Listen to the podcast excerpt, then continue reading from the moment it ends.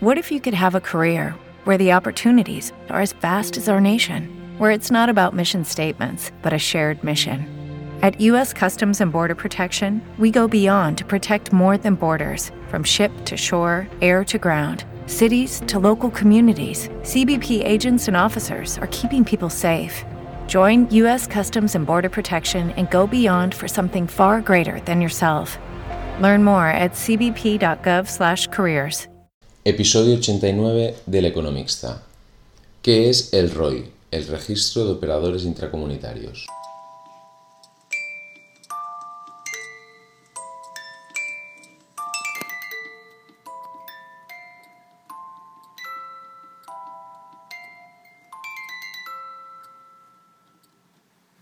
Hola, buenos días, ¿cómo estamos? Bien, miércoles y capítulo de impuestos. Y hoy ligado al capítulo de la semana pasada en el que os estuve explicando cómo una... Bueno, os estuve explicando la historia de, de Elena, una profesora de idiomas que estaba dando clases vía internet, vía Skype, con un alumno que tiene en Alemania y hablábamos un poco de la facturación, cómo funcionaba el IVA, eh, la retención de IRPF en la facturación de sus servicios a una persona que no está en España. Vale, pues a raíz de esto mm, me habéis preguntado por distintas líneas de canales de comunicación, eh, vía comentarios en Evox, en, en Instagram también, vía direct message. ¿Por qué? Porque en el episodio anterior os hablé del ROI, del Registro de Operadores Intracomunitarios. Y, bueno, he recibido mucha pregunta de, bueno, ¿y esto exactamente cómo funciona, tal? Y después también decir, bueno, ¿y cómo se deben facturar mm, las empresas que están inscritas en este registro? ¿O cómo no lo hacen bien? Bueno, pues haremos un pequeño repaso hoy. ¿Vale? Eh, me voy un poco para atrás.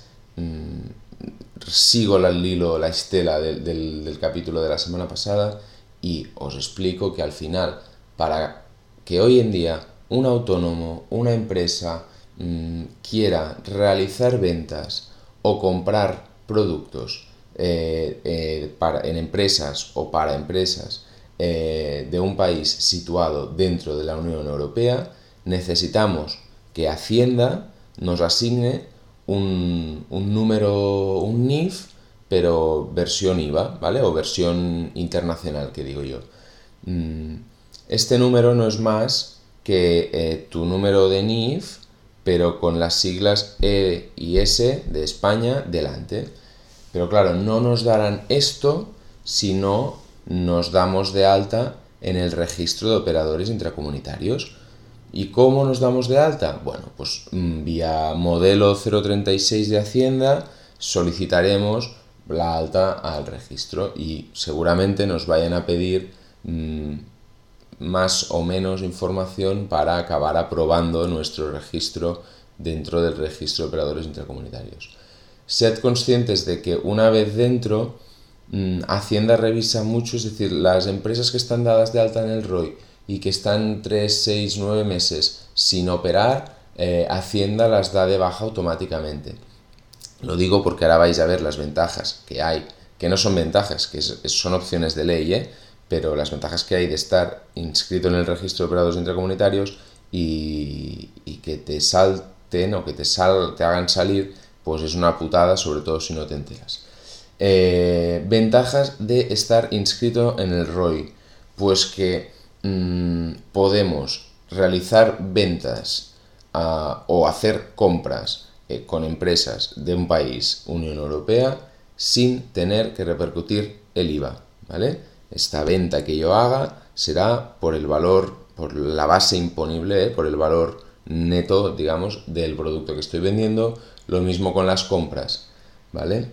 Mm, no es que sea sin IVA, en realidad sí que lo es, pero en el momento del pago no lo efectúo. ¿Por qué? Porque cuando yo me toque presentar la declaración del IVA del trimestre en el cual he hecho esta adquisición intracomunitaria o esta entrega intracomunitaria de bienes o servicios, voy a tener que mm, indicar en mi declaración de IVA pues que he tenido esta factura de este proveedor alemán que me ha facturado a mí sin IVA 100 euros y que yo en mi declaración de, en mi declaración de IVA en la casilla 10 y 11 voy a poner 100 en la casilla 10 que es la que pongo la base imponible de la factura pondré los 100 y automáticamente me aparecerán pues los 21 del 21% de IVA en la casilla 11 y esto, esto para el IVA de vengado y para el IVA repercutido abajo tendré casilla 36 y casilla 37 donde tendré que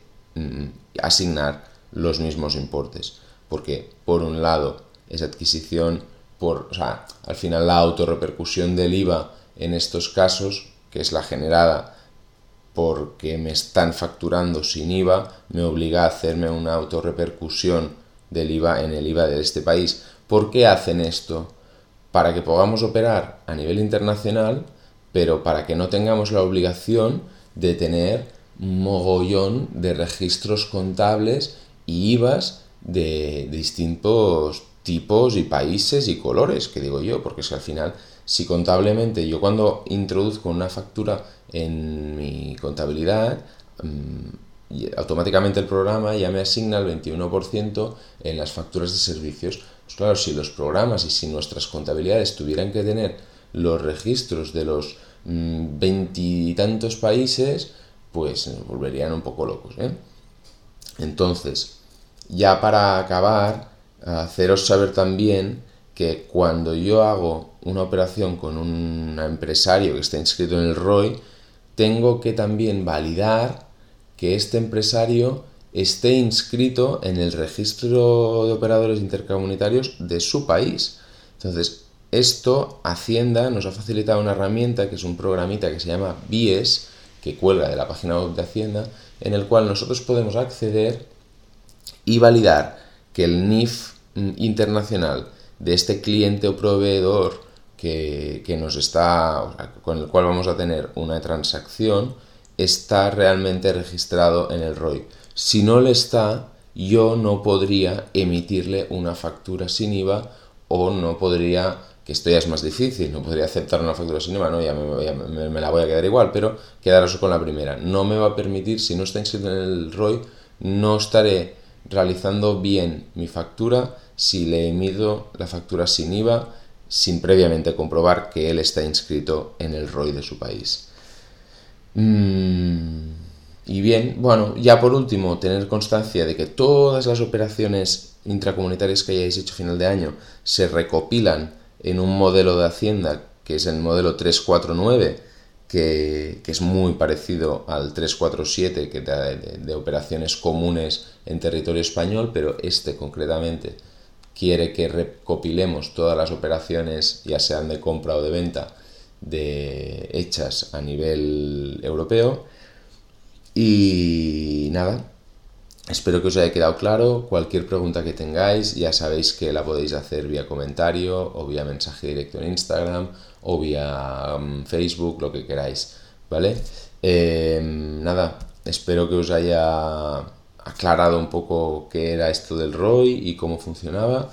Y nada, que tengáis un feliz miércoles. Un saludo, hasta luego.